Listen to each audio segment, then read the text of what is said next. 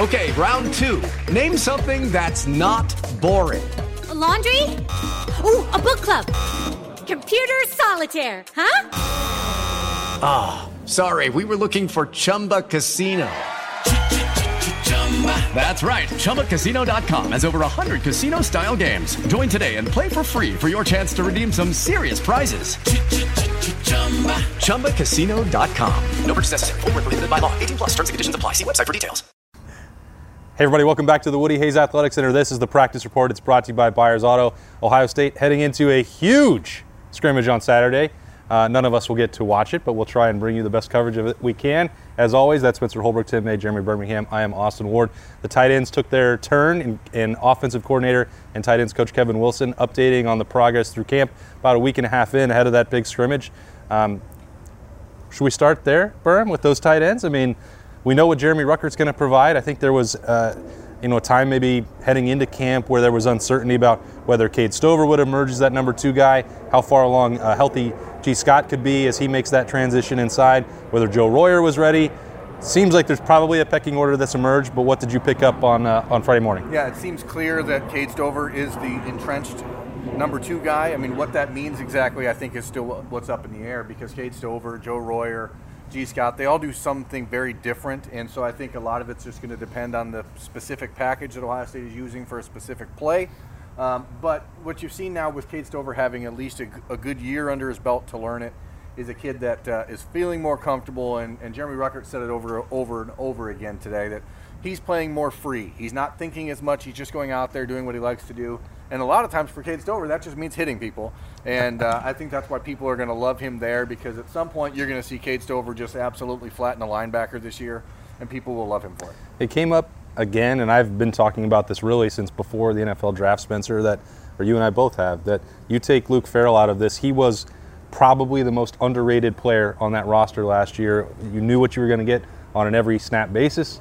He could block, he could catch when that opportunity arose, and a lot of this move towards the two tight end personnel was because what you had in Farrell, and that allowed some of that freedom then with Ruckert to do stuff detached. But anyway, he could do anything he wanted. I don't know, you know, if Cade Stover is going to be at that NFL draft pick level right now, but that's the kind of role they're trying to replace? I think when it comes to replacing Luke Farrell, it's one of those things where it might take a village at first. I think you might need a couple guys in a set where maybe you usually would have one tight end and Luke Farrell on the field. You might want to put two out there. If you have, you know, if you want a, a guy who can reliably catch passes, you might go with one guy. If you want a guy who's going to be able to block on the edge, you might go with another guy. So I don't know if there needs to be because this tight end room is deep. I don't know if there needs to be one guy to replace Luke Farrell, but I know that they have to replace him because he was such an important piece of that offense, like you said. So then you look at what Gee Scott brings in the passing game, what Jeremy Ruckert brings in the passing game and the blocking, what you know um, Cade Stover brings, what even a guy like Mitch Rossi can bring when it comes to blocking. If you want to get him on the field in some some short yardage situations, I think that would be wise. So replacing Luke Farrell doesn't have to be just one guy on this roster. Yeah, I, I, think saying even a guy like Mitch Rossi, Mitch Rossi seemed to become a favored son as last year went along, and uh, uh, I think Kevin Wilson likes him. He likes the effort the guy brings. Uh, he is their ipso facto fullback, you know, because uh, you know everybody's um, you know bound and determined not to ever say fullback around here ever again. But they, they run fullback plays. They did those with Luke Farrell. They did some with Jeremy Ruckert when he first got on the field. He was he was playing fullback as much as he was playing tight end. I'm talking about a couple of years ago. And the Mitch Rossi brings that. But yeah, I, you know, I, I referred to the this tight end room as their Swiss Army knife because these guys are all, not, not just are they all different, I think they all have strengths in different ways. And but the bad thing, the, the tough thing for Kevin Wilson and his group is that you don't want to ever be predictable by who's on the field unless you feel you just have a dominant edge in a game, etc. But I like all five of those guys. I think Berm has a working theory about that. Yeah, they're the they're the best group of football players on the team, and, and that's something that you know, I was asking the guys about. None of them played tight end in, in high school, so it's all about learning. And Kevin Wilson said it over and over. It's a developmental position. It's a developmental position. Even at a place like Ohio State, when you're recruiting four and five star tight ends, that's still going to take two or three years for these guys to develop. And you know, all off season, you could look at the Buckeyes roster and be like, "Wow, Chris Olave came back. Holy moly, Thayer Munford came back." Is there anyone more important than Jeremy Ruckert, considering what's on the roster behind him at tight end right now? I mean, that is a, a very under talked about storyline because this is a kid who was probably going to be a second or early third round pick just based on his physical abilities. to have him back changes the offense in a way that I don't think a lot of people are giving enough talk to. But will they take advantage of that? Yeah, I think it's easier to overlook that importance because, as opposed to what we talked about on Thursday with the linebackers, you're dealing with three or four of them and six people in that unit that you're trying to roll through, and you know how many are on the field on every snap. Ohio State doesn't have to play two tight ends if they don't want to, and Jeremy Ruckert can do anything that they could possibly want. Uh, when you get into what made Ohio State more successful, about a, th- a third of the time they were playing with two tight ends last year and the last couple years. So is Cade Stover ready for that amount of, of workload? Uh, is Gee Scott, you know, he said he's in the honeymoon phase and he loves being at tight end because he gets he gets to eat more and he gets to block more than he does on the perimeter, which sounds like pretty great situation. He and Cade Stover seem to have a lot in common there when it comes to wanting to put their face mask on somebody. But blocking in line is different than what he was doing against maybe a cornerback on the outside. So uh, I think he's got the frame to do that, and Kevin Wilson th- thought he could see that in both Cade Stover and Gee Scott during their recruitments. And Ohio State, you know, kind of tried to keep him away from those situations. But uh, that's a that's a big deal, and uh, more practice going on inside. Yeah, I think they're practicing the uh, PA system. But you know what's interesting is they got to figure out a way. Uh, these guys aren't all the same player. I mean, they're not all the same position when you really get right down to it. They meet in the same room. They've got different roles for them. I even asked Gee Scott facetiously, you know, do they need to come up with another position name? You know, and he said, you know, basically, I don't know, you know, whatever. I, I came up with a great one for him, call him the G back. You know, but uh, they all bring something different, and that's where football is headed, man. Uh, there's no pigeonholing even position names. For Jesus, for Jesusly. Yeah. Well, no. Yeah, we're not going to do that. That we're wasn't gonna, funny. We're going to See, get what I back. said was funny. I don't know if any of them are that funny. The G spot might have been the one to go Oh with. no! Whoa. I said G back. Changed the entire reading of the I show. said G back, man. Well- we just went R rated. I'll get us back on track here. I think the tight end It's a medical thing. Oh. Yeah, you're right. in one Forgot about that. if you look at this tight end room, what it can do for this offense is make the defense bigger and make the defense have to put another linebacker on the field. If you have Yep. two tight ends on the field, th- they can't; those linebackers can't cover wide receivers. So if you have to respect the two tight ends, that makes your defense change, which makes your wide receivers probably a little more open. The biggest thing for me with that is the is the idea that all of these guys have to be respected when they get on the field. Bingo! You got to throw the ball to Jeremy Ruckert. Yeah. I mean, this is his last. This is your last shot to make him what Urban Meyer said was the best tight end prospects he's he's ever seen. Uh, you know, Yeah. up up until then. I mean, you take advantage of what this guy brings, but you got all these other guys. You know, you got to. I don't want to say keep happy is not the right word, but if you can hit a 40-yard pass to to Chris Olave as opposed to a 20-yard pass to Jeremy Ruckert, what which one are you going to take? I'm That's- taking that's the the 40 yard problem you pass. But I think these these tight ends, like they've always been, I guess I'm taking the contrarian opinion here, is these tight ends are just as effective by just being on the field than they are catching the ball because with Jeremy Ruckert and his ability, you have to cover him. And if you don't, he will be open and he will catch the ball. But you have to cover him, which opens the, the door for a Jaxon Smith-Njigba in the slot, a, a, an Emeka Egbuka in the slot, somebody out of the backfield catching the ball like a Trey Sermon last year. These tight ends are such incredible decoys that they don't have to catch the ball to have a crazy impact on this offense, but if they do, it'd be great. That's Spencer's schematic breakdown. It's brought to you by Byers Auto. But are they decoys if they're not being used? And that's something. You, Ask Clemson. So what I just said. But they were used against Clemson. Yeah. Because they'd been decoys You all along. them. Oh, You saved- It's the chicken or the egg here. I see what you're saying. I mean, Gronk caught two touchdown passes in the Super Bowl. I, I think that with someone like Cade Stover being firmly entrenched kind of as that number two guy right now just only lends further credibility to what I said on Tuesday. And to me, when Ohio State's talking about beefing up the right side of that offensive line by putting Dawand Jones there, I think you're looking at a team that's recognizing that its its identity may be a little bit more ground heavy than it has been in the last few years. And you put a guy like Stover out there alongside Dawand Jones, people just like to hit people and run them over. And maybe the offense isn't going to be as uh, d- reliant on throwing the ball 40 yards down the field as it has in the last. I think there's a combo there, though. Number one is what you said. Yeah, they may have to lean on the running game a little bit, get let these quarterbacks get their feet under them. But number two, Dawand Jones, by everybody you talk to, ha- has worked his way to deserve the chance to be on the field. I And, want to uh, tackle eligible so- players, Dawand Jones. that's what I want. That's why I keep asking these guys. I mean, they, they could they could line up in all kinds of ways offensively. There aren't many offenses in the country. You know, Washington State when my when Mike Leach was there. I mean, you know, Mississippi State now they can't line up in like all these myriad uh, formations because they don't have the personnel to do it. Ohio State could almost be anything it wants to be, but it wants to line up Well, they also have a- always and knock you on your butt. They also you have a one-trick pony coaching their team, so that well, that yeah, doesn't help. That's my point. Mississippi State. and then formerly. Washington Yeah. State Right. and Yeah. Texas Tech before that. Just figure it out. Um, how will they line up uh, on Saturday in this key scrimmage? Uh, we'll wait and see. Uh, a little bit of a health update on Thayer Munford.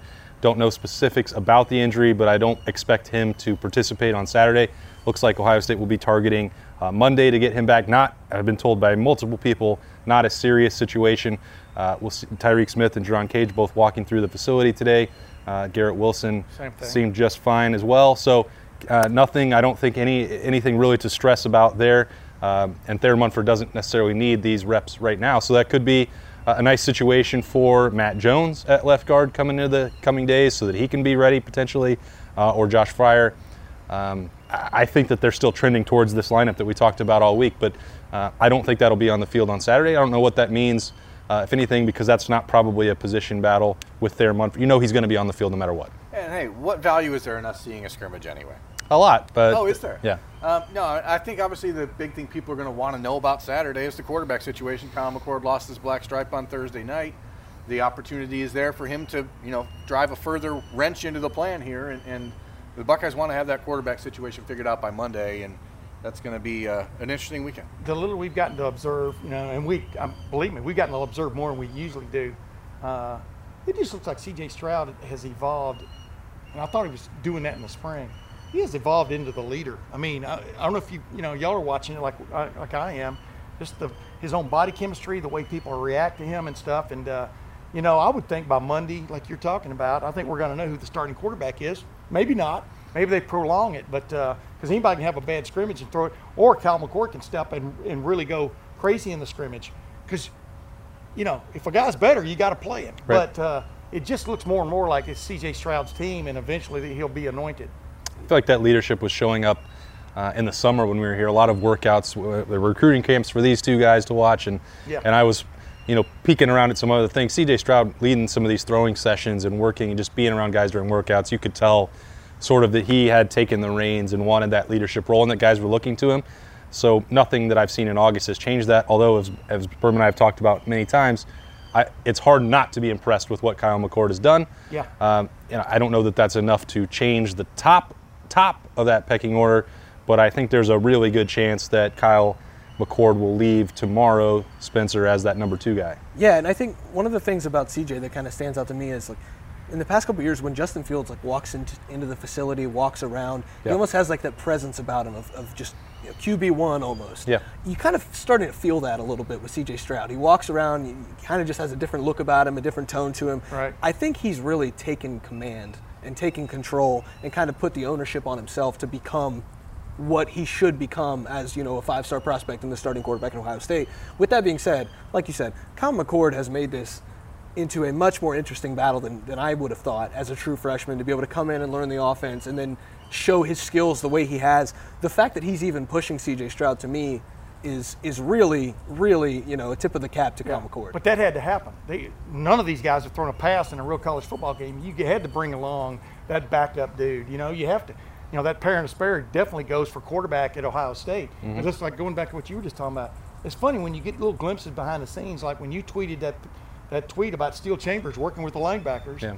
You know, it's come to fruition. I mean, you don't just step up the first day of preseason camp and go, I'm a linebacker. Now, Zach Boren Well, stepped yeah. up the first day of Indiana week back in his senior year, became a linebacker. But Well, that's a totally different. Very few worms. people are Zach Boren. I think we can all agree on that. Yeah. I'm It- just impressed by the entire uh, mindset of all three of the quarterbacks. Honestly, the way that they've all just kind of head down, you know, shut up, do the work, and I, I think that it's an evolution of the position. It, what's kind of always been the, you know, a diva position in college football. It's changing here, and and you saw that back in the last couple years. Justin Fields, obviously. The anointed starter from the minute he got here, but he never took it for granted and always was the hardest worker, always was leading the team, you know, behind the scenes and in front of the scenes. And I think that what you saw with CJ Stroud last year, getting a chance to work alongside Justin Fields as Justin Fields fought for the season last year, I think you got a chance to see a kid learn what it means to lead and, and to do it without always having to be a big mouth about it. You just come out and you do your job, and I think that's actually probably why Kyle McCord is such a good, um, you know, pusher for CJ Stroud because Kyle just is a grinder. That kid's going to work his tail off, and I think everyone in that room is doing the same Hey, thing. one quick before you go. how, how, how much are things going to change though when the guy with the uh, with the mullet shows up? Uh, Not at all. I mean, no, but I'm just talking about football players are like us in a way. They're curious. You know, they want to see what this guy's all about. I mean, I think that's going to be a an interesting how Ryan Day handles that when uh, when Quinn Ewer shows up. I think is going to be interesting because he can you can be a distraction in the middle of a preseason camp. You know, I, I have mean, said this a few times, and I- I'm not saying you know, I'm Yeah. not at all saying he's going to come in and challenge for the starting job, but I'd be, but he is a curiosity without a Sure. doubt. I, I, and CJ knows him pretty well. They got to meet each Yeah. other this summer a couple times, and so there is some familiarity there. I, but I've said this on radio shows and stuff in the past. Quinn Ewers, the chance to come in here and not have anyone talk about him is going to be the best thing for him. It's going to be a, a three month, four month learning period, and a, for for Quinn to not have to be the center of attention. And I think that that's probably the best thing for him and for the other guys on this team is that everyone understands when he walks in here, he's quarterback four, and and that's going to be his role at least for a few months. Not have anyone talk about him though. I mean, I- Well, I, he- I, I but- understand what you're saying, but that there, I don't think he's going to be in position where people are going to be able to rave about Quinn Ewers because he, what can he run if he is able to practice on Wednesday or Thursday? He won't know any of the offense. He won't know any of the, that's to run I'm the talking. I'm not talking about that. I'm Well, I mean, talking sure, about. but people- you asked how it's going to change things. No, I I'm don't. talking about people are curious. I mean, even football players are curious about this new guy coming in. Sure. You know, from wow, we've got the world's greatest quarterback to who the heck, who the heck does he think he is to whatever, and then you're going to see pregame warm-ups, and fans are going to be talking about what they're seeing when he's throwing the ball. I mean, it's going to be a curiosity. There's no doubt about it. And something like that can be a distraction for an immature team. Yeah. But we're not talking about an immature team here. We're talking about a team that obviously has its leader set in stone, that obviously comes in every day and grinds, that doesn't care who joins the roster, whether you're a five star or a two star or you're a walk on. So it could be a distraction on maybe any other team other than maybe Alabama, Clemson, Notre Dame. The, the maturest team, the mature teams know how to handle this kind of thing. And for a guy to come in in the middle of camp, there's no anointings. Quinn Ewers is not going to be in front of the media whatsoever. He's not going Yeah. to talk to us. We don't watch practices during the season, so he's not going to to to flash anything during practices. We will not even see him probably until January unless he, he's a he's dressed just to be dressed in the horseshoe for the Akron game. Yeah, and it's so it's not a distraction at all. it seems like an unprecedented situation, but JT Tuimoloau just showed up here two weeks ago and- and, was in the similar position as Mr. Five Star, everything, and he's just walked in and acclimated and been part of the team. And I expect Quinn Ewers to do the same thing. And Yeah. no one in that locker room is going to pay deference to him that he doesn't earn. And you know, I think that obviously the media we're going to want to talk about him because we, we all want to talk about the the shiny new object, but. Um, you know the fans are going to watch it on game days and say, "Oh, look at the way he throws the ball," but Yeah. none of that matters. So, Ryan, I know none of that. I you have I'm- to know where you're throwing the football. I just Yeah. I keep stressing that a lot, and I think that's important because there's not an expectation anywhere in this building that Quinn Ewers is coming in, and I don't think even whatever his flight is, that he's arriving with that. I've said that every time we've talked. That conversation was had beforehand. You- You're not going to be ready physically. You're definitely not going to be ready mentally. We know that he throws a great football. We've talked about that since going down there in May, and you've seen him at the Elite 11. Nobody's debating any of that, but I don't. There's not going to be a lot of other stuff besides individual work for Quinn Ewers to do. Oh no, I'm not saying guys on the team are going to shove him in there right now. I'm just saying there's there's going to be a curiosity there. I just I'm I'm kind of looking forward to it because this team, you know, this is the one of the elite. I think one of the elite two programs in the country. Clemson's right there too. Maybe elite three programs in the country, and it just seems to get richer by the day in one form or fashion. You know, and uh, and the Quinn Ewers is a great example of that. There's going to. I'm just curious on I'm curious to watch or find out how Ryan Day, Corey Dennis, and everybody just sort of handle that because it is like a budding rock star sort of showing up, but he's going to be singing, playing the Yeah, bass and he's, singing he's singing a cappella though, and Yeah. doesn't have the rest of the band to play with him. yeah. And you know how you get rich? You let your money work for you, right? Yeah. So for the team like Ohio State, the richest, one of the richest of the rich, Yeah. you come in here and you make sure he earns it, and, and it's not about putting him out there front and center and saying, okay, this is our money. This is our guy. If he doesn't come in here and, and earn it and pay dividends on himself, then none of it matters. Yeah. Big weekend coming for the Buckeyes. Scrimmage on Saturday. We're potentially looking at a new starting quarterback for the Buckeyes early next week, maybe Monday. Uh, we'll see how that be about the timeline that Ryan Day used with Justin Fields a couple years ago. Uh, we'll see. Uh, Ohio State trying to get healthy as well coming out of that scrimmage. That'll be their uh, primary goal in addition to getting physical, according to Kevin Wilson and Ryan Day. Try and get as many updates on that uh, as we can to provide full coverage of the Buckeyes all year for you at LettermenRow.com. That's Spencer Holbrook, Tim May, Jeremy Birmingham. I'm Austin Ward. We will see you back here at the Woody Hayes Athletic Center on Monday.